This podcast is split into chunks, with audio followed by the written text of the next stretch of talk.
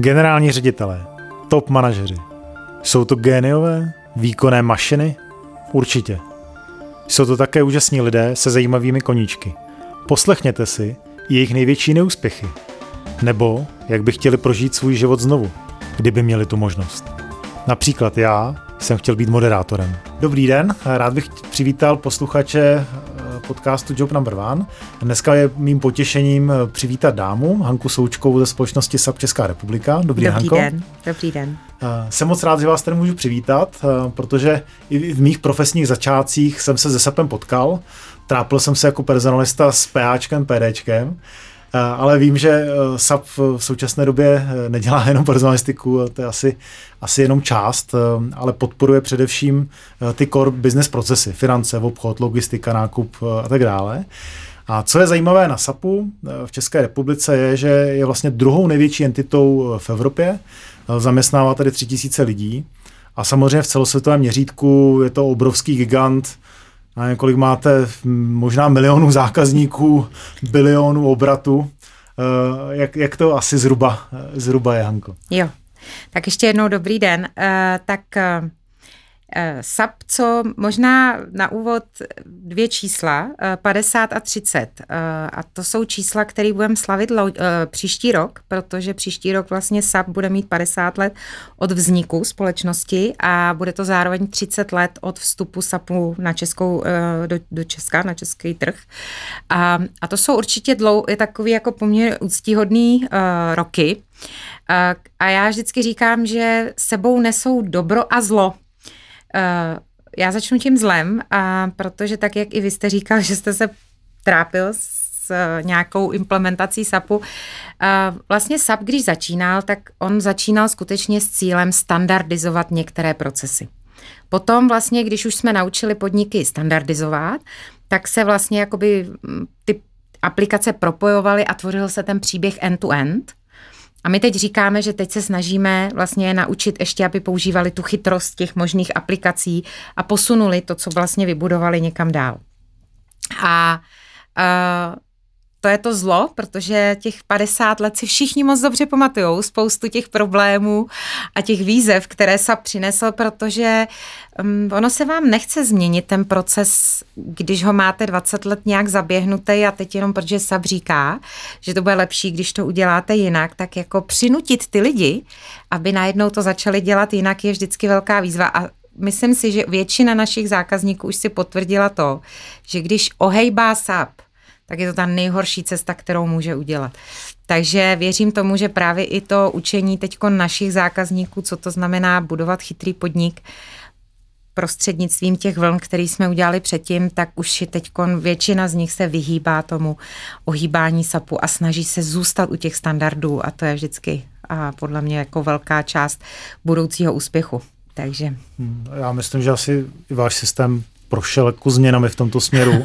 Taky. A varianty parametrizace, naklikávání prostě různých typů procesů, že to už je jako standardem, že to už jako ohýbání asi bylo před 20-30 roky, teď už je to spíše uh, jenom varianta A, B, C, D, E, jak ten daný proces vlastně v různých firmách funguje, nebo se mýlim? Ne, ne, ne, tak samozřejmě, uh, ono je to spíš dané tím, uh, že stále ještě ve společnosti existuje varianta toho, že ten proces nemá pouze jeden scénář. Jo, ale vlastně, že zjistíte, že ten proces uh, může běžet z 80% takto, ale pak tam stále ještě existuje 20%, kdy to běží jin, jinak. A ve chvíli, kdy se snažíte i těch 20% nestandardních pokrýt tím, že ho se to snažíte narvat do SAPu a udělat z toho ten standard, tak tam tam trošku to vždycky jako se ještě potká hmm. s těma výzvama toho ohýbání. My jsme, jsme šli rovnou do takového těžkého tématu. Eh, já bych to odlehčil. Eh, co, co máte v životě, v životě ráda? Eh, víc, víc hudbu nebo, nebo sport? Uh, pro mě je to určitě sport, uh, pohyb jako takovej a pohyb venku. Uh, já jsem vlastně nikdy nepropadla úplně moc takovým těm, teda míčové hry a cokoliv s míčem a kulatou věcí je pro mě úplně katastrofa. Hmm, to, Neumím se s tím poprat. To vám rozbije brýle, jo? já nevím nevím, prostě já jsem se snažila hrát tenis a vždycky jsem měla pocit, že ta raketa je tam, kam letí ten míček, ale byla úplně jinde. Uh, takže asi nevidím, uh, ale ne, mám ráda, mám ráda pohyb v přírodě, venku, hory miluju a vlastně se to tak nějak u mě spojilo vlastně v rámci kola a v rámci lyží. To jsou asi moje nejoblíbenější sporty, což je léto, zima, rozděleno jednoduše a, a, a, a na horách jsem doma. To je pro mě čas, kdy dokážu vypnout a relaxovat. Jste zmínila kolo, že děti jezdí závodně. Eh, jak se jim v současné době eh, daří? Jo, jo. A, tak závodně jezdí hlavně syn, který už je starší, dcera ještě přece jenom malá, tak, ale jezdí, což je důležitý. A, no, myslím si, že teď nejdůležitější a vůbec nejtěžší asi pro ty děti je udržet motivaci v, při tom tréninku, protože tím, jak jim chybí závody, chybí jim to porovnání, chybí jim taková ta vlastně pro co trénuju, jo, protože Jasně. prostě v tomhletom věku je to hrozně těžký. A mm, e, já jsem teda hrozně ráda, že pořád syn to kolo má tak, že ho dělá, že ho to baví a, a že ho do toho nemusíme nutit. A my jsme teda i díky tomu ten poslední rok nějak tak zvládli, přežili, protože on teda už má dlouhý tréninky, on má tréninky dvě, tři, někdy čtyři hodiny, takže on se sebere a jede na kolo, vyčistí si tu hlavu a, a myslím si, že je to prostě úplně super, jako pro ty děti v jeho věku úplně perfektní. Já jsem měl na jazyku se vás zeptat, jestli synovi stačíte, ale teď už si odpovídám, asi už ne. Já už mám elektrokolo. Já, já, jsem, já jsem skočila na elektrokolo, protože já si prostě pořád myslím, že sport má vás hlavně těšit a, že je to o tom, abyste si ten čas na tom, který tomu věnujete, abyste si užil. A já, když jsem se fakt s nima trápila, museli na mě čekat do těch kopců, protože samozřejmě, když má nalítáno to, co má nalítáno, tak ty kopce vyletí i s tím elektrokolem samozřejmě mi ujede. Um, tak jsem se rozhodla, že je čas na elektrokolo a nemůžu si to vynachválit. Je to úplně, úplně super. Kromě teda té váhy, to kolo je strašně těžký, ale jinak je to skvělý. Mhm.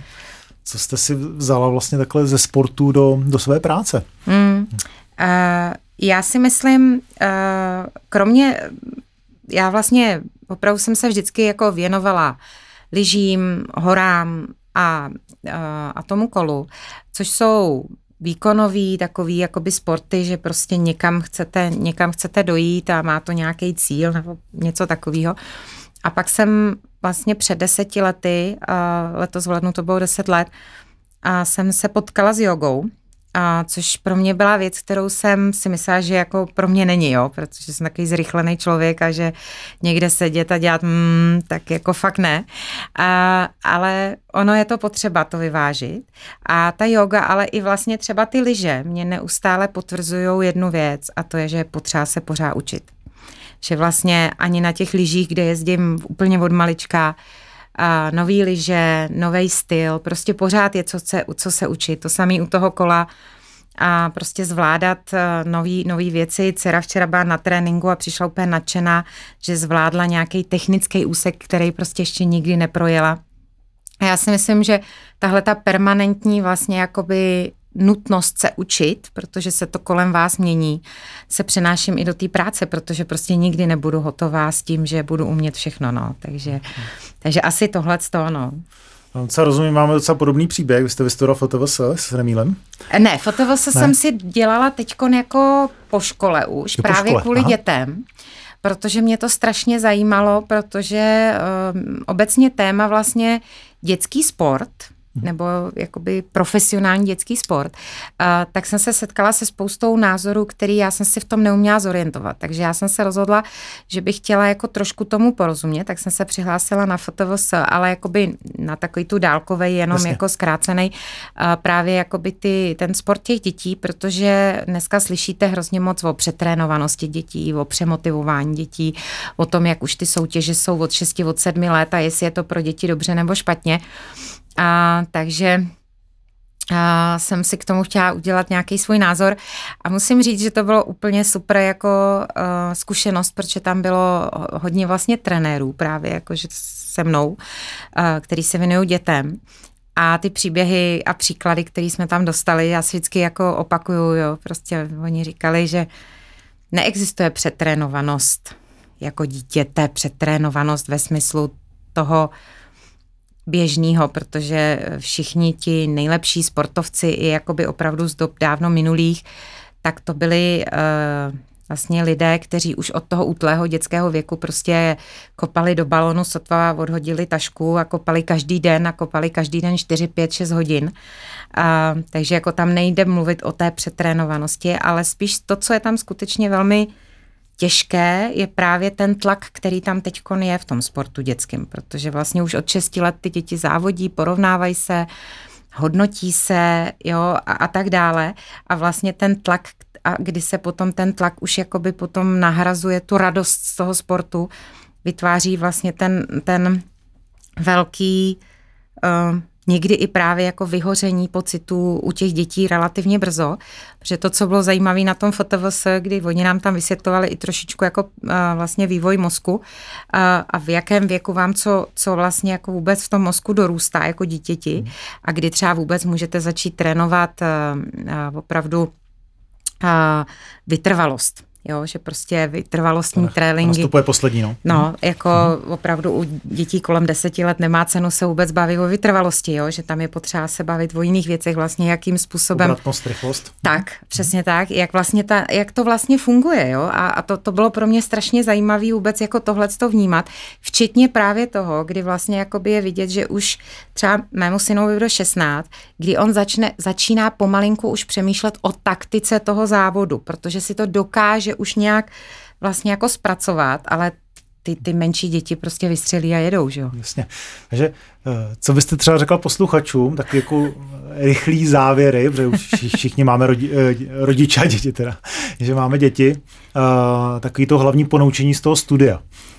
Jo. jo, já to, já to beru trošku jako naší diskuzi i mm. trochu jako vzdělávání, protože ne každý je tak, eh, pardon, šílený, že si jde vystudovat, vystudovat kvůli dětem vysokou školu. Ne, já jsem, to, byl, to, byly, to byly dva semestry, to jako zaměřený na tohle, to nebyla ta hmm, celá, celá jako škola.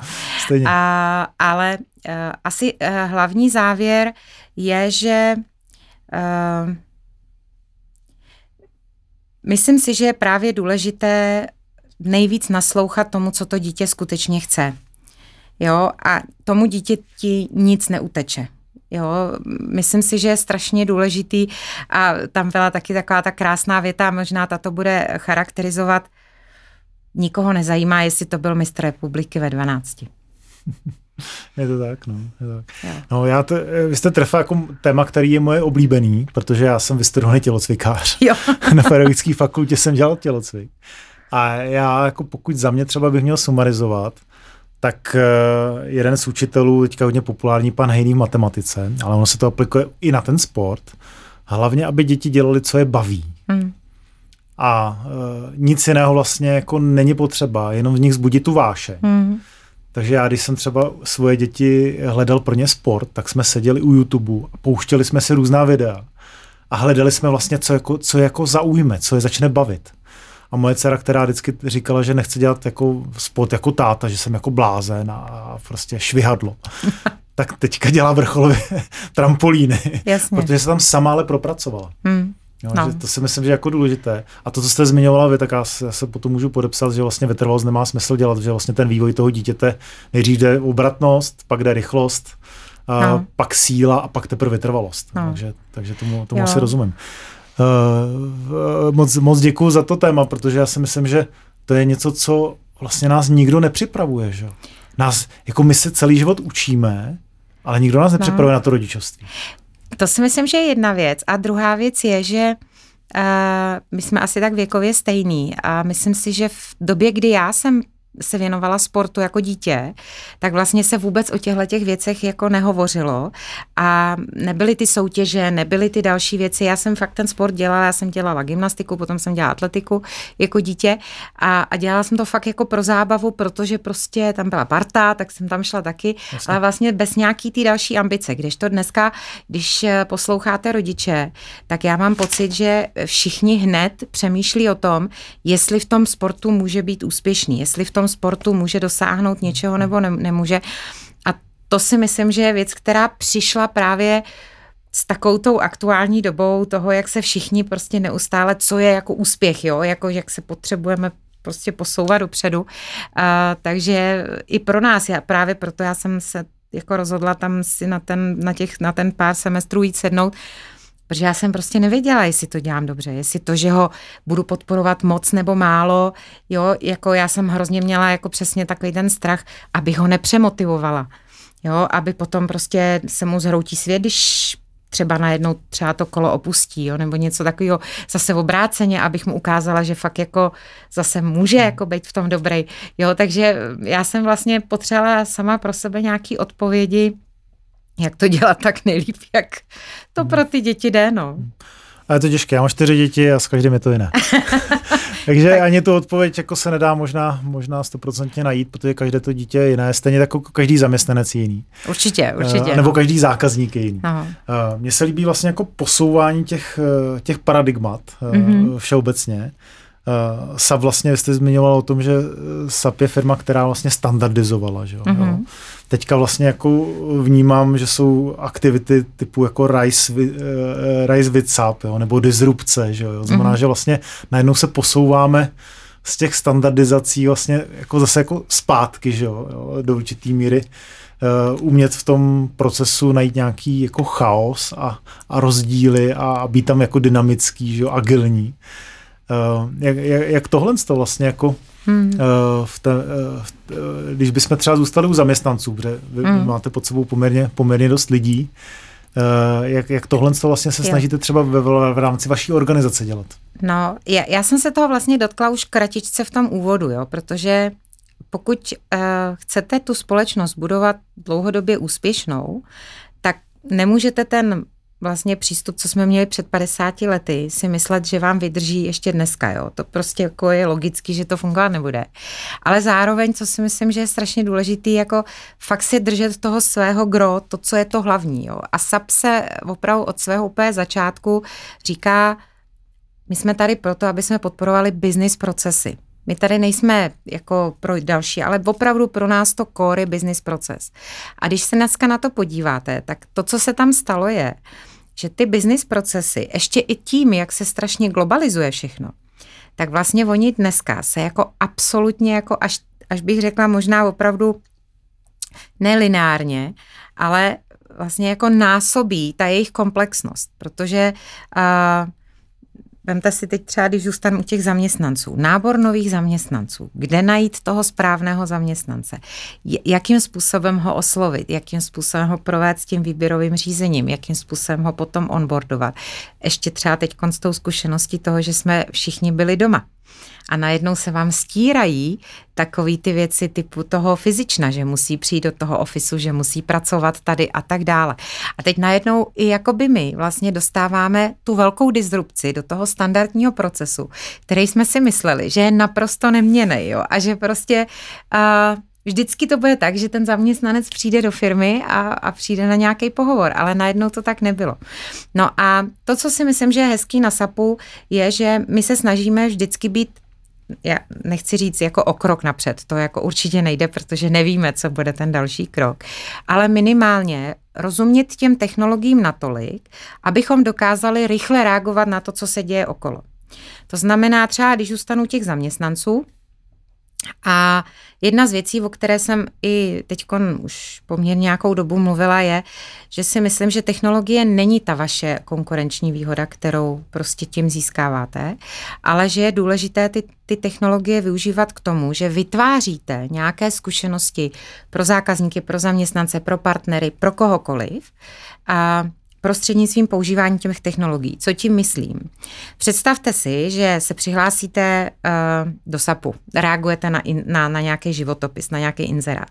A vlastně od toho okamžiku my skutečně jakoby trekujeme a sledujeme, jak je ten kandidát spokojený s tím, jak s ním iterujeme. Jo, to znamená, on udělá první pohovor a dostane jednoduchý, jak se vám líbil ten pohovor. Jestli jsme odpověděli na všechno, co ho zajímalo nebo nezajímalo. Jo, a vlastně vy dokážete sledovat, kdy vlastně třeba jsme toho kandidáta ztratili, že se pak nerozhod pro SAP. Protože prostě může Jasně. to být špatným náborářem, může to být pro, já nevím, jo, prostě aby jsme vůbec rozuměli, proč přicházíme o lidi. Hmm. Nebo naopak, který lidi jsme kdy nadchli proto, a pak se rozhodli pro SAP. Hmm. To stejný je strašně zajímavý spozorovat první den a po měsíci. Jo, jak vlastně se ty lidi... Uh, uh, Znamená, že v zásadě uh, to, co se stalo v obchodu, když to vezmu, když to vezmu po technické stránce anebo biznisové stránce, jo, když to zkrátím, Excel, CRM, Jasně. Uh, self-serviceové aplikace, Uh, teďka vlastně uh, pohled vlastně zákazník administruju zboží uh-huh. a teďka vlastně se bavíme o spokojenosti zákazníka, o uh, net promoting score, uh-huh o tom, že prostě ten zákazník eh, má nějakou, nějaký emoční zážitek dokonce. Ano. Jo, to třeba byl krásná knížka o americké firmě, která dodává boty za POS, jestli to říkám dobře. Nevím. Tak oni dokázali dodávat zboží, eh, že zákazník objednal v 8 hodin večer a v 6 hodin ráno měl boty na stole. Mm-hmm. Ten člověk. Rozumá, že tam nějaká emoce vlastně spojená. Ano. A tohle to vlastně vy říkáte, že tenhle ten, jakoby ta změna se teďka vlastně děje vlastně vůči zaměstnancům. Jo? Protože no. já si myslím, že ta personalistika je jakoby spožděná vůči, Jasně. Uh, vůči obchodu, protože obchodníci jsou inovátoři, že jo? jsou pod targetama, že jo? Ano. Jo, tak vlastně musí přenášet vlastně mm. ty nové myšlenky mm. dopředu a teďka vlastně to, co vy říkáte, že měříte ten proces, jo, chcete, aby byl ten zaměstnanec spokojený. Mm. Vnímáte na tu analogii taky, nebo? Um, určitě stoprocentně a já si myslím, že ona, ono se to totiž prolíná dneska už nejenom jako třeba směrem k zaměstnancům, ale opravdu kroz všechny ty procesy a oni se ty procesy tímhletím způsobem, když se na ně začnete dívat, jestli to přináší mm. spokojenost zaměstnance, zákazníka, partnera, kohokoliv, tak najednou vlastně se vám i jednodušejc a lépe rozhoduje, co je fakt důležitý, co opravdu v tom procesu potřebujete, na co se chcete zaměřit. A u těch zaměstnanců já si myslím, že jsou tam dva důvody, proč jako extrémně teď narostl význam právě té měření té zkušenosti, té spokojenosti a tak dále. První věc je eh, boj o dobré lidi. Jo, určitě ještě rok a půl zpátky musím říct, že pro mě bylo jako úplně děsivý představa, že otvírám další pozice, protože prostě najít kvalitní lidi, vy jste to zmínil, prostě v České republice SAP má několik entit a máme tady téměř tři tisíce lidí, takže jakoby ten počet těch otevřených pozic je fakt veliký. A tento téma jako najít kvalitního člověka je pro nás jako velmi citlivé. Ale ta druhá věc, která tam je, je, že samozřejmě se nám posouvá i, eh, řekněme, věková mhm, skladba hmm, těch lidí. A ta mladší generace dneska už si právě vybírá i na základě těch zkušeností. Nikoliv jenom plát nebo prostě něco, ale i těch zkušeností. A proto si myslím, že i tohle to teď jako v té personalistice hodně skočilo do toho popředí těch témat, a co se tam všechno dá, dá dělat nebo nedá dělat. No. Vy jste měla výborný přeřeknutí. Personalizace a personifikace. jo? Protože vlastně i v tom obchodě obchodě došlo vlastně k tomu hromadnému spamingu těch jo, zákazníků. Já si myslím, že tohle v současné době je trošku v té personalistice, že vlastně jako spamujeme trošku no. uh, ty, ty, ty potenciální zaměstnance. No, uh, a, a mělo by to jít do té personifikace. Určitě, určitě a, ano. A jako cílový... A self-service. Já si myslím, že co mhm. tam je ještě strašně důležitý je, um, a to teda jako vnímám, že je opravdu spíš možná ještě mentální, jako změna nastavení, a, protože já když mám třeba um, jakoby i diskuze se svými zaměstnanci, tak oni přijdou na, na to povídání s tím, co pro ně já můžu udělat. Jakože oni by chtěli novou pozici, no povýšení, něco, něco, něco. A já jsem říkala, ale to není, co já pro vás můžu dělat.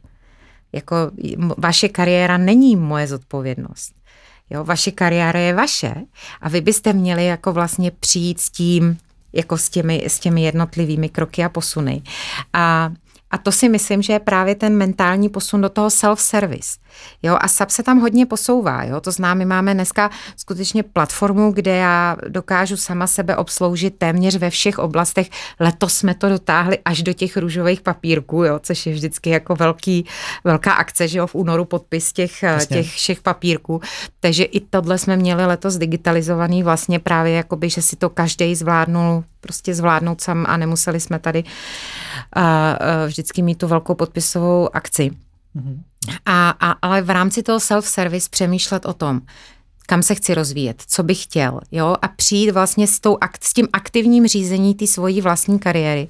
To si myslím, že bude jako dneska velký, velký úděl a, a úkol vlastně všech, všech personalistů. A a v tom já právě vidím zase to kouzlo toho SAPu, protože pokud my pomůžeme našim kolegům v oblasti HR v tom, aby se jim snížila ta administrativní zátěž, která v tom HR je obrovská, kdy opravdu velkou část toho dne oni pořád řeší nějakou jakoby administrativu.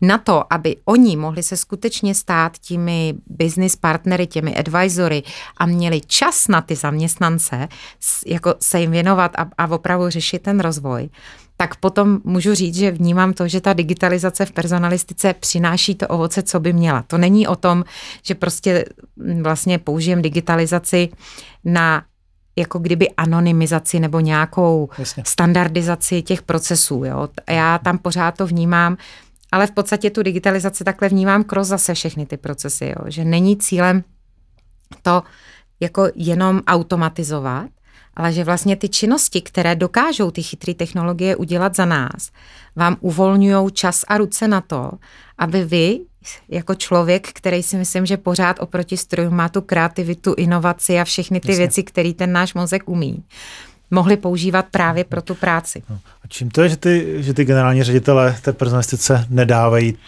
tu prioritu? Protože já jsem původem z personalistiky Jasně. a zabývám se jí. A v zásadě prostě, když se bavím s personalisty, tak hmm. IT mi nedalo zdroje na to, abych vyvinul sautomatizoval, udělal kariérní stránky na web, nejdřív obchod, pak finance a pak možná někdy za dva hmm. roky ta personalistika. A přitom vlastně jako všichni generální ředitelé mluví o tom, že jako lidé jsou důležití, ale potom vlastně jako ty zdroje no. vždycky do toho obchodu. Jo.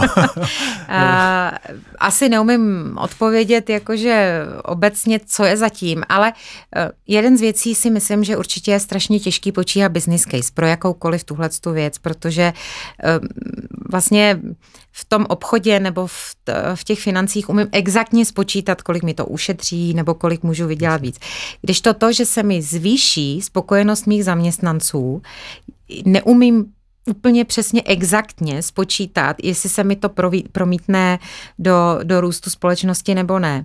A, ale dneska já se domnívám, aspoň tak, jak jsem měla možnost zase hovořit s některými z našich zákazníků, že uh, už se to stalo KPIčkem i těch, i těch uh, managementů právě spokojenost zaměstnanců, retence, jo, fluktuace, takový ty kritéria, která se dají už, jakoby řekla bych, relativně objektivně měřit na to, mm. aby aby se v tom ten business case dal, dal najít. Takže to si myslím, že je jedna věc. A druhá věc je, že a, a to bylo hrozně zajímavé. Já jsem měla možnost a, vlastně prezentovat několikrát už, ale když jsem ho prezentovala poprvé, Digital Boardroom, což je nějaké, řekněme, nadstavbové SAP řešení pro oblast analytiky. A SAP to používá sám pro sebe a ten Digital Boardroom vznikl jednoduchou myšlenkou našeho zakladatele Hasso Platnera, že opravdu měli, když mají board, a tak prostě dostali stohy papíru a podkladů a všeho.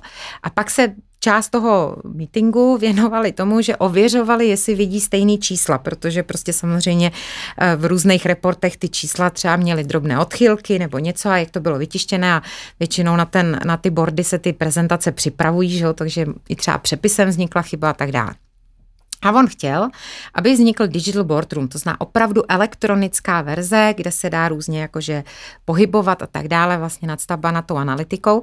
A SAP dneska takhle funguje a už několik eh, a našich zákazníků vlastně se posunulo do téhleté úrovně. Vlastně mám nějaký business warehouse a nad tím dělám nějaký reportingový tooly. Mhm. Tak, a, ale to, co se právě povedlo v rámci toho Digital Boardroomu je, že tam vlastně má svoji část právě i HR, které je propočítáno a na tom si myslím, že je právě potom už to kouzlo toho, aby ten generální ředitel nebo kdokoliv vlastně vnímal tu hodnotu té personalistiky, protože vlastně ten Digital Boardroom pracuje i s takzvanými predikcemi. To znamená, máte diskuzi o tom, že potřebujeme snížit náklady. A, a vlastně ten Digital Boardroom vám umožňuje simulovat že když propustím 10% lidí, jaký dopad to bude mít na náklady, nebo když udělám hiring freeze, jaký dopad to bude mít na náklady. A najednou vlastně vy máte to, že vy, to, vy, to, vy tu personalistku, to HR, posouváte skutečně na tu strategickou úroveň těch rozhodnutí. Jo, že vlastně vy můžete jako začít odpovídat na to, jasně, ale když my se tady rozhodneme třeba expanze, tak jaký dopad to může mít z pohledu ta HR a tím, že to jsou zase všechno data, která jsou už jakoby řekněme právě prostřednictvím těch základních dat jakoby schopná propočítávat a právě dělat ty simulace, tak potom já si myslím, že to je ten důležitý impuls pro to HR jako, jako do, doménu se hmm. stát tou nedílnou součástí těch bordů. Hmm. Já tady vidím ještě jeden, jeden potenciál. Uh, začínám vnímat, že některé firmy vlastně propojí uh, personální marketing uh, s HR mark, uh, s, s klasickým marketingem. Vy jste backgroundem marketér, uh, takže tam, tam určitě vlastně mm. vy jste mohla, mohla jakoby k tomu tématu něco říci. No. A já řeknu jako třeba, jak to, jak to funguje. Jo. Jeden, uh, jeden obrovský e-shop, uh, když dokončíte v objednávku, tak vám tam vyskočí sumář k té objednávky, jo. nakoupili jste si toto, toto a toto a uh, ptá se, jestli prostě se vám ta firma líbí, jestli, pro, jestli byste pro ní nechtěli pracovat. Jo. Mně napadají další jakoby, varianty, které jsem ještě ani nezaregistroval, ani nezaregistroval na tom trhu, že velké firmy, ale i ty malé firmy, jo, mají, mají relativně množství kandidátů, kteří se jim hlásí na pozice. Uh-huh. A v zásadě, co se s nimi děje, že vlastně dokonce i ty softwary se jmenují Application Tracking Software. Nemenují se Talent Pool. Jasně. Jmenuje se Application Tracking. Takže vlastně my máme jako amnézi, že ty, že ty jako strekujeme, zprocesujeme a zapomeneme na ty kandidáty. A toto vlastně je taky potenciál hmm. vlastně pro nejenom HR marketing vlastně, ale pro business marketing, protože ta, ten člověk vlastně, když se v, třeba v bance přihlásí desetitisíci lidí za rok, uh, tak vlastně jsou potenciálně i hmm. zákazníci. Že? A to je třeba pro mě jako neuvěřitelný potenciál jako pro personalisty a businessmeny, hmm. obchodníky, vlastně tyhle ty dva světy najednou jako propojit uh, a, a vlastně hledat, hledat vlastně jakoby ty synergie mezi těmi no. lidmi, kteří se mi hlásí jako potenciální zaměstnanci? Uh, takhle, já myslím, že tohle je jako pro mě oblast, která je jako fakt pro mě passion úplně mě hrozně baví, jo, protože to propojuje to, co mě jako fakt jako, že jo, marketing, ta kreativita, prostě vymýšlet ty věci a lidi jako takový a, a vlastně tyhle věci propojovat, takže a, Eh, možná až jednou se rozhodnu, že už je čas eh, se posunout někam dál, tak eh, si tady vytvořím nějakou pozici, která spojí marketing a HR, protože to je věc, která fakt si myslím, že jako je strašně důležitá, protože okay, employee brand... Od 1. ledna otvírám takovou pozici. Já vás rád vezmu. a myslím si, že právě jakoby uh, employee brand uh, je a, a bude strašně důležitý. A Nejenom z toho důvodu, co vy jste řekl, to znamená, že skutečně víc a víc lidí si vybírá firmu, pro kterou chce pracovat. A, ale jsou tam i věci, které právě Včera jsem měla hrozně hezký povídání s mými kolegy, jedna, jedna je z Indie, druhá z Ameriky, kdy vlastně oni znova komentovali, diskuze byla o tom, proč chtějí pracovat dál pro SAP. Oni říkali, že uh, ten zásah toho SAPu, jo, a teď samozřejmě biznisové je nějaký, jo, vy jste mluvil o těch uh, velkých zákaznících, já když se na to podívám v České republice opravdu od státního rozpočtu až po podporu celé energetiky a tak dále, že jo, to znamená, ten zásah jako biznisové je strašně velký, ale myslím si, že to, co tam dneska při, přichází jako nový rozměr, uh, který právě propojuje to HR s tím marketingem a s tím biznesem, jsou témata kolem sustainability a vůbec jakoby takové té sociální komunity, podpory těchto těch věcí. My jsme včera nebo předevčírem oznámili vlastně navýšení toho fondu, který SAP založil už loni právě na boj proti covidu. Jo, kdy jsme navýšili teď na 6 miliard, vlastně, které věnujeme na podporu vakcinace a tak dále. Máme velká vývojová centra v Indii, to znamená samozřejmě teď na aktuální situace v Indii se nás hodně dotýká, zná podpora, jak, jak rychle právě zvládnou vakcinaci. Jo, a tyhle ty věci. A najednou prostě máte pocit, že společnost, pro kterou pracujete, že jí není jedno, co se děje okolo vás, ale že vám dává uh, tyhle ty možnosti a příležitosti a pak právě přicházejí hrozně hezké projekty, které vlastně propojují to, co vy jste říkal. Jeden z těch projektů, který SAP vlastně dělá, a teď si myslím, že čtvrtý nebo pátý rok se jmenuje One Billion Lives. Jo, to je projekt, uh, který uh, vlastně vymysleli v APJ, Asia Pacific Japan Region. A, a a oni přišli s tím právě, že vlastně uh, máme celou řadu našich zaměstnanců, kteří jsou hodně aktivní v těch komunitách a vlastně přicházeli s nápadama, jak by SAP mohl těm komunitám pomoci. Jo? V Indii téma vody, jo, prostě a, a různé opravdu jako komunitní problémy. No a SAP se rozhodl, že vlastně jsme uh, vytvořili uh, fond, finančně dotovaný SAPem, a který a vlastně um, umožňuje nápad našich zaměstnanců realizovat. Jo, je to tak, že vlastně my máme několik kol a v tom prvním kole vlastně jsou vybraná ob, vybrané oblasti. Loni jsme měli třeba právě reakci na covid, ale máme tam třeba i právě dlouhodobou udržitelnost života na vesnicích nebo dlouhodobou udržitelnost vlastně jako ozduší zase ve městech. A naši zaměstnanci mají možnost se přihlásit se svým nápadem a vlastně SAP ještě navíc k tomu dává mentory, eh, kouče, který jim pomáhají ten nápad vlastně jako precizovat, form, formalizovat a vytvořit záměr včetně toho projektu, který pak prezentujete a když se dostanete přes ty kola, tak skutečně můžete vlastně WhatsAppu vy jako zaměstnanec dostat prostředky na to, abyste realizoval nějaký takovýhle prospěšný projekt pro vaši komunitu.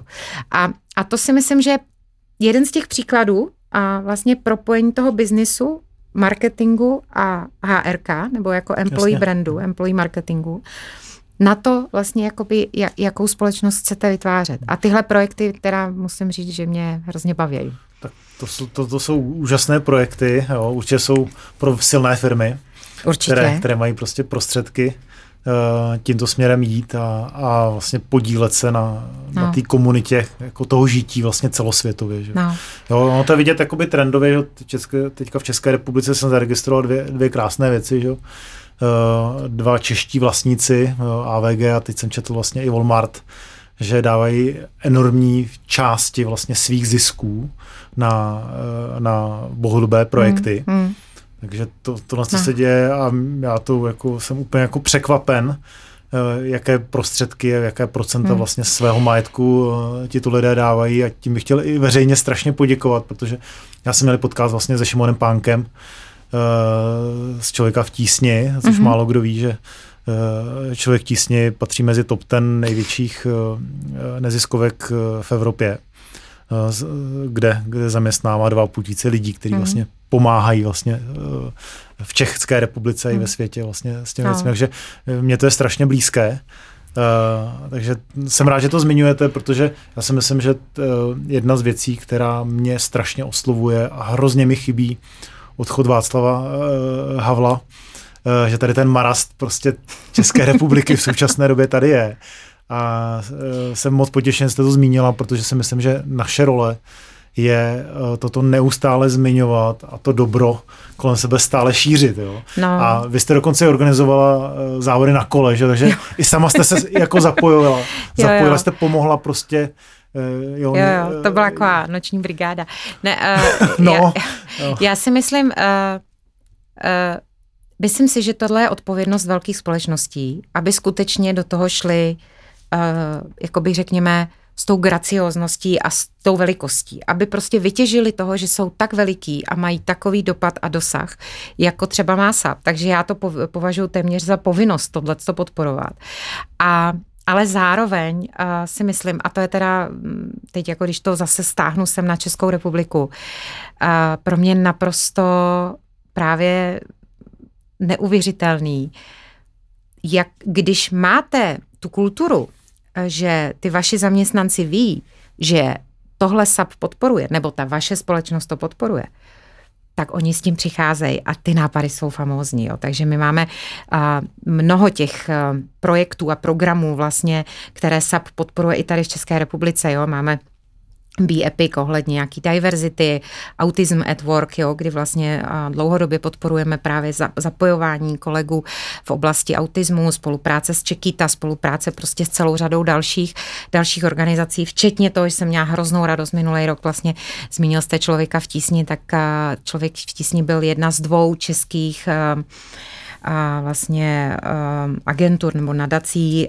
která, která získala od vlastně celosvětového SAPu finanční grant na jejich provoz. To znamená, právě v době covidu a vlastně my jsme, my jsme uh, uvolnili zase nějaké finance na to, aby právě jsme podpořili provoz těchto těch nadací, že to nebylo jenom o tom, jako teď vymyslet nějaký rychle projekt, ale to, že oni mají svých dva půl tisíce zaměstnanců a musí se o ně nějak starat. Hmm. Takže já to spíš vnímám takhle a je to potom jenom radost, když, když můžete někdy být tou tváří, anebo takovou tou trošičku silou, která s tím, s tím může něco udělat a, a, a, a přinést tohle dobro, jak vy říkáte. No. Vy jste zmiňovala to, že eh, vás baví vlastně ta marketing, personalistika, lidi. Eh, co byste ještě třeba v životě, jako, když byste měla možnost začít znova, chce vrátit prostě, nevím, možná i před vysokou školou nebo po vysoké škole, jak by vypadala vaše kariéra? Eh, já musím říct, že doufám, že stejně, protože já jsem vděčná za každou tu fázi, kterou jsem si prošla. Já, když, když tak jak se jmenuje tenhle podcast Job One, tak já jsem přemýšlela úplně o svoji první práci, jo, kterou jsem měla.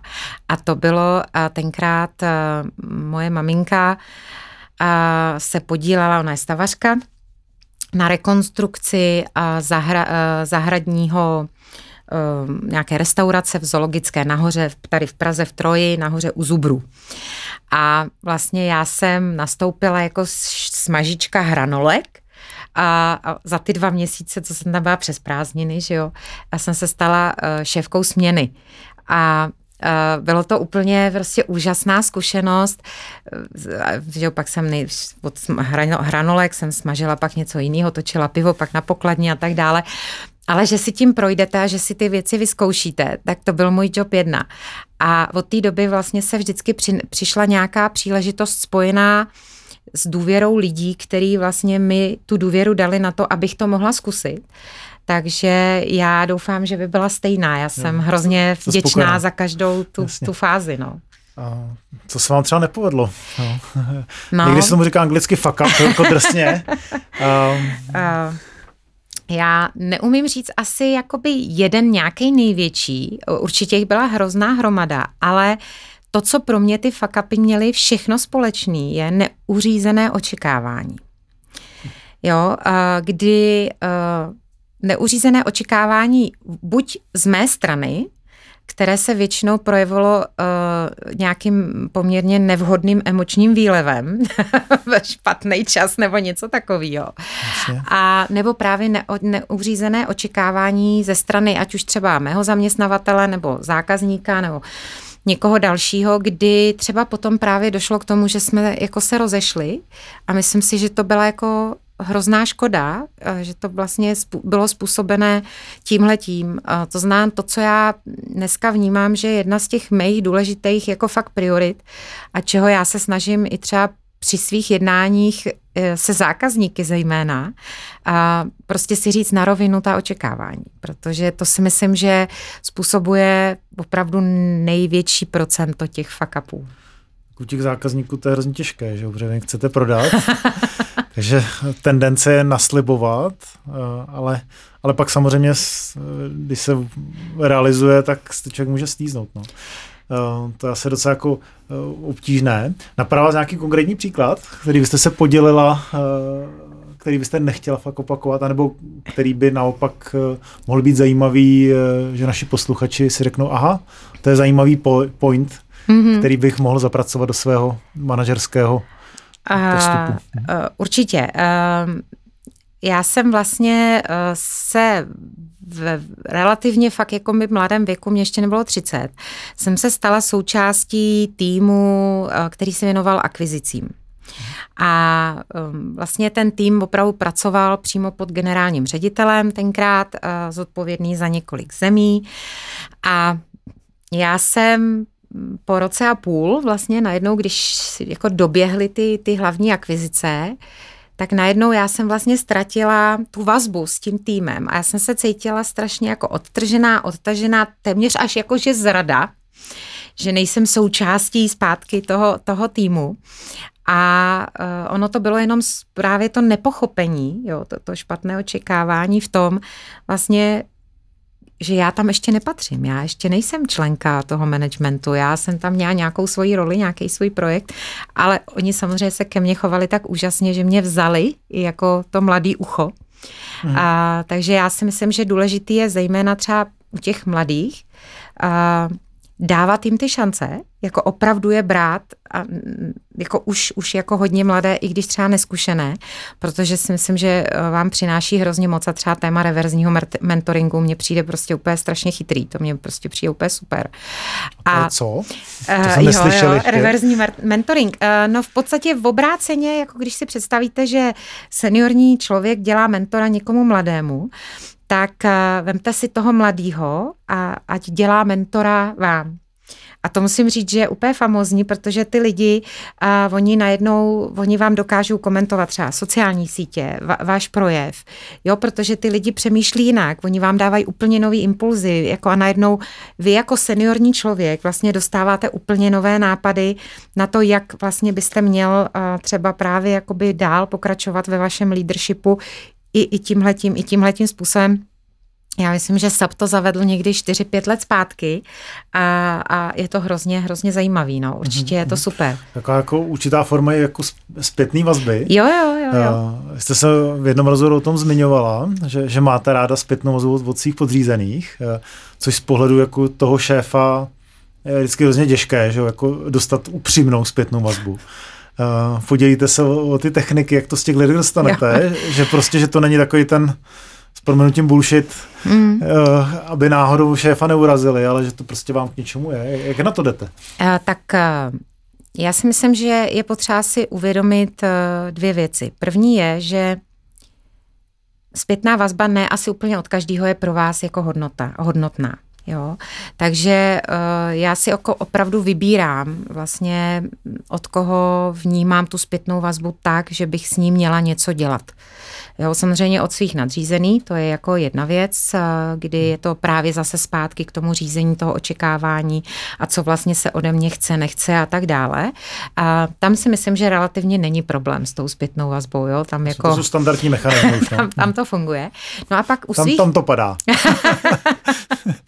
a, a pak vlastně směrem ke svým podřízeným ale e, musím říct, že třeba hodně kvalitní zpětnou vazbu dostávám i od svých jako vlastně peer, jo, to znamená kolegů, kteří jsou na podobné mm. rovině a nebo vlastně jsou v někde v hierarchii vedle, ale máme nějakou iteraci a, a, a tam si myslím, že tím, že právě není tam ta subordinace, Jasně a, ale je tam ta iterace a, a vlastně oni vás mohou trošku pozorovat jako takový nezávislý pozorovatel, jak vlastně kde působíte a tak dále. No, rozumím, no jak to uděláte, jo? Jako prostě jdete s nima na pivo, nebo dobře, většinou prostě jako pře- přelomit tu bariéru, že se ty lidi otevřou, to si myslím, že je těžké. Jo, eh, já se to snažím eh, stavět na tom, takhle, eh, není to tak, že bych na ně bafla nečekaně.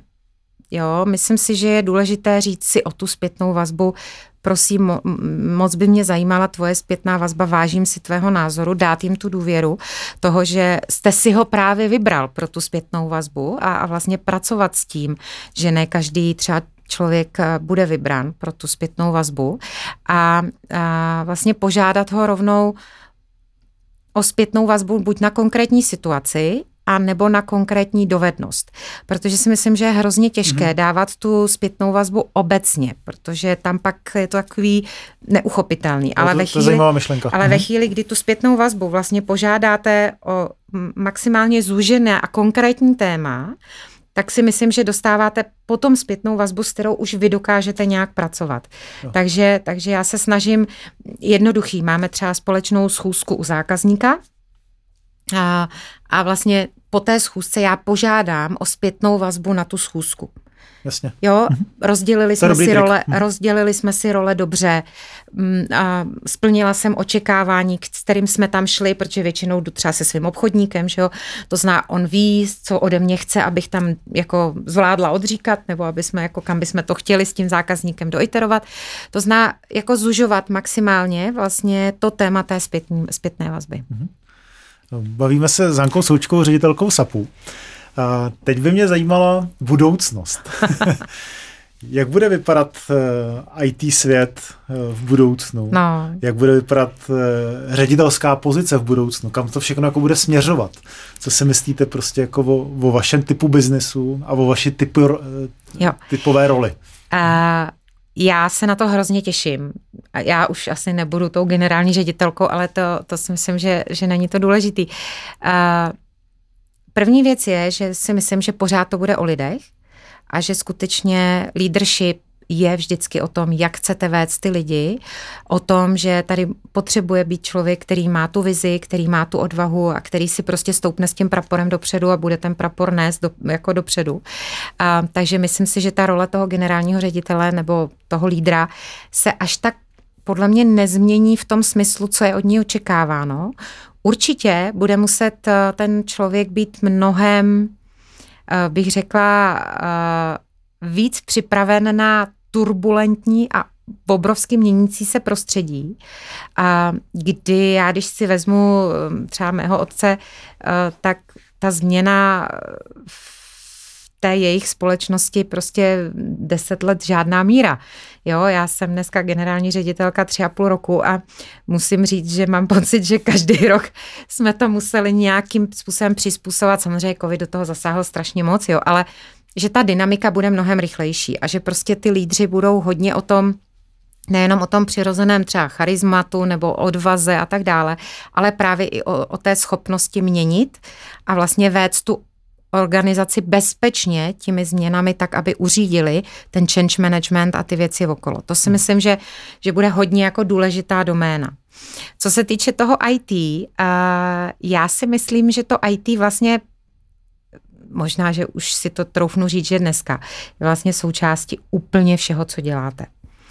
A já, takže já to vnímám tak, že to IT se vlastně stane nedílnou součástí téměř jako úplně všech činností, které okolo nás, okolo nás jsou.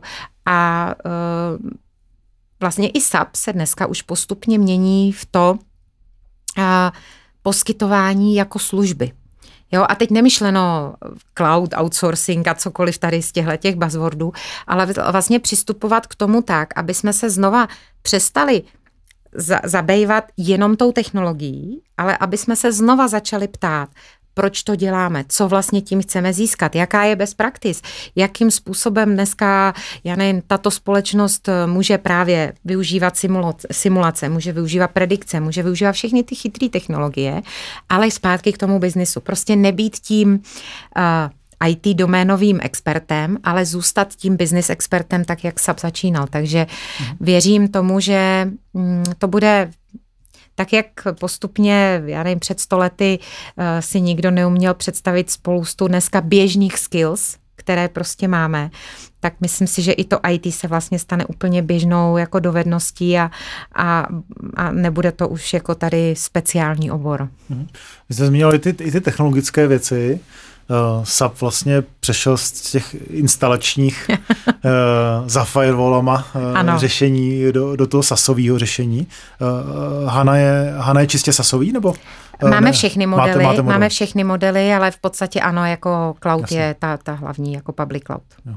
A co týká vlastně propojování s ostatními jako řešeními, eh, je, je to trend, jako všeobecně, protože já jsem zaregistroval, mm. že to je nějaká i spolupráce s Microsoftem. Mm-hmm, že? Jo. Mm-hmm. No, je, to, je to i všeobecný trend, vlastně ty firmy se jako otvírají uh, přes API, napojování prostě různých mm. modulů, týká se to i těch velkých, velkých řešení, jako je SAP, mm. že je ochotná prostě s nějakým startupem, startupem jo. si prostě jako modul, no. modul přidat, něco, co umíme hůře, tak eh, někdo, někdo použije nebo nějaký pluginy a tak dále. Je, je to směr, který, který jde nebo nejde? Stoprocentně ano. Ne? A mm, tam jsou zajímavý ty motivátory.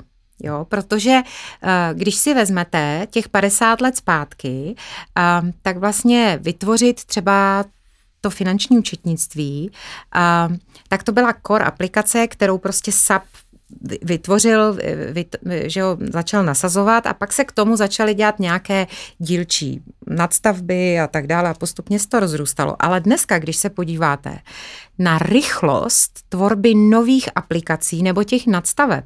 Jo, jenom si zapnete eh, mobil a, a teď na vás eh, z toho aplikačního storu vyskáče, kolik nových aplikací je na co všechno.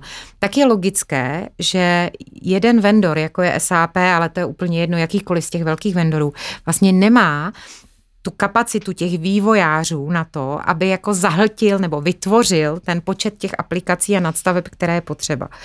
A a to je právě podle mě teď ta příležitost pro to vlastně maximálně otevřít uh, ty prostředí a SAP vlastně tou cestou jde, kdy vlastně definoval nějaké svoje jádro, které je opravdu to core a mhm. pak vlastně k tomu otevřel vývojovou platformu, která je cloudová, která je přístupná na to, aby vlastně startupy, partneři a kdokoliv vlastně byli schopní uh, v těch svých specifických znalostních oblastech opravdu vytěžit ty data z toho SAPu, jo, aby se neduplikovaly a aby, začalo, aby se začalo vlastně hodnotit to, co v těch systémech je a, a aby to pomáhalo tomu biznisu. Takže určitě uh, startupová komunita je prostě podle mě takový takový nový motor pro ty velké korporace. Mhm. Já jsem zaregistroval teďka trochu i boj uh, velkých korporací o to fundovat. Jo, jo, jo. Uh, fundovat ty, ty startupy a vlastně, aby aby vlastně pomohli možná tě, těm inovacím, disrupcím a, a trošku ano. možná rozbourat i nějaké stabilní vody v rámci těch firm. Eh, je to i případ SAPu, že já to jsem to registroval Microsoftu, v IBMC, v Google, SAP jo, nevím, jestli, jestli tím vlastně jde taky. A, tak uh, samozřejmě, ten, jsme je součástí to toho boje. uh, my jsme se nakonec rozhodli neříkám, že jinak, eh, samozřejmě je to hodně podobné jako ty společnosti, které jste jmenoval, vlastně vytvořit inovační centrum, které umožňuje eh, vlastně opravdu vytěžovat obsah těch našich sapých dat. Jo, protože uh, to, co já, když se potkávám s těmi startupy, tak vlastně většina z nich uh, přichází s tím, no my bychom si potřebovali šáhnout do toho SAPu, tam jsou ty data, které potřebujeme. A já říkám, no ale proč si tam budete jenom sahat pro ta data? Proč se nepodíváte na logiku toho SAPu a v podstatě nevytěžíte to tak, aby to byla jako nativní nadstavba? Jo, to zná, proč vy, protože to si myslím, že je jedno z takových těch teďkon úskalí nás, přesvědčit ten startupový svět, že to prostředí nad SAPem může být pro ně zajímavý, aby nezačali tvořit open sourceově nebo cokoliv něco dalšího, protože si myslím, že potom z pohledu té čistoty té architektury ty společnosti, společnosti dostáváme do toho, že vlastně jim to zkomplikováváme. Jo? Oni chtějí nějakou inovaci, chtějí nějakou prostě uh, super krásnou věc, která skvěle funguje, může být i hotová za hrozně krátkou dobu, ale najednou potom vlastně z pohledu dlouhodobého rozvoje a udržování takovýchto drobných věcí se dostanete do toho, že najednou zjistíte, že je to pro vás hrozně složité. A to je právě to, co proč SAP přišel s tou svojí cloudovou develop, jakoby vývojovou platformou, SubCloud platformou, která je naprosto otevřená a která už v sobě obsahuje vlastně všechny tyhle ty Uh, nové technologie, jo, to zná včetně chytrých technologií, ale včetně knihoven, včetně databáze, včetně dalších věcí, s tím, abychom vlastně umožnili opravdu si přímo sahat do toho SAPu, protože v tom SAPu těch dat je mhm. v každé společnosti Jasně. hrozně moc. Pokud nás poslouchá nějaký startupista, co byste mu doporučila je, je, jako co má udělat, když by se s váma chtěl sintegrovat a udělat nějakou chytrou jo. Eh, nadstavbu. Jo. Uh, jsou taky praktické kroky. Tak, já jsem říkala, že jsme vytvořili vlastně to inovační centrum, to známe, máme SAP.io a, a platformu, a, kde vlastně to, tam stačí registrovat a vlastně říct to téma, a, čemu by se chtěl věnovat a větši, vlastně prostor je takový, že on dostane v rámci prvního roku a, přístup a, k těm technologiím, nějakou podporu a tak dále, tak aby vlastně mohl odpilotovat a otestovat, že a, ta myšlenka prostě má svoji nějakou budoucnost. To, co si myslím, že potom je tam na tom hrozně zajímavý, a taky už jsem se potkala s celou řadou startupů, je ta budoucí škálovatelnost. Přemýšlet o tom, že když ten startup buduju, my jsme dneska skutečně v globálním světě, když ten startup buduju, jestli ho můžu, jestli ho umím škálovat mimo Českou republiku. Jo, a to si myslím, že je zase jedna z věcí, kde tyhle ty velké společnosti, jako je SAP a teď samozřejmě i ty další, a mohou těm startupům hodně pomoct, protože když je vlastně už od začátku vedem v tom, aby designovali ten svů, tu svoji aplikaci směrem k tomu, že vlastně bude škálovatelná ven a že bude škálovatelná ne na 30-40 zákazníků, ale na prostě tisíce zákazníků, tak je to prostě krásná příležitost pro ty startupy.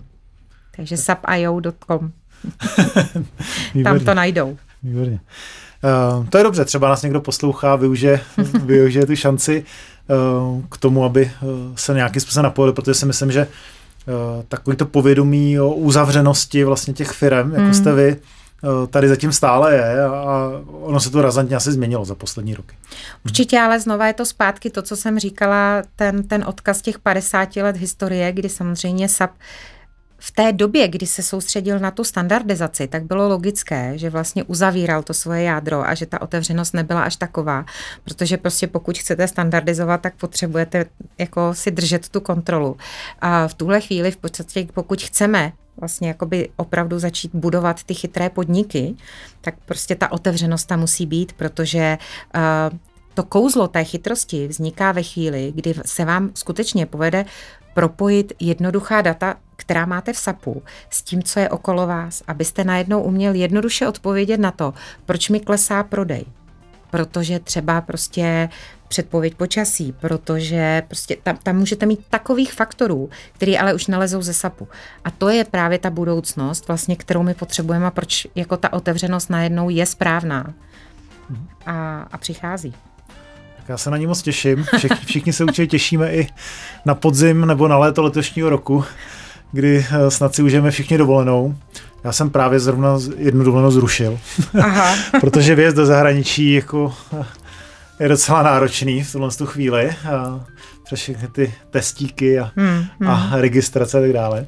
Ale uh, zakončíme uh, náš podcast uh, nebo epizodu podcastu s Ankou Součkovou ze SAPu nějak pozitivně. Eh, takže, Hanko, co byste ráda popřála eh, všem lidem, eh, které možná potkáte jo. nebo uvidíte?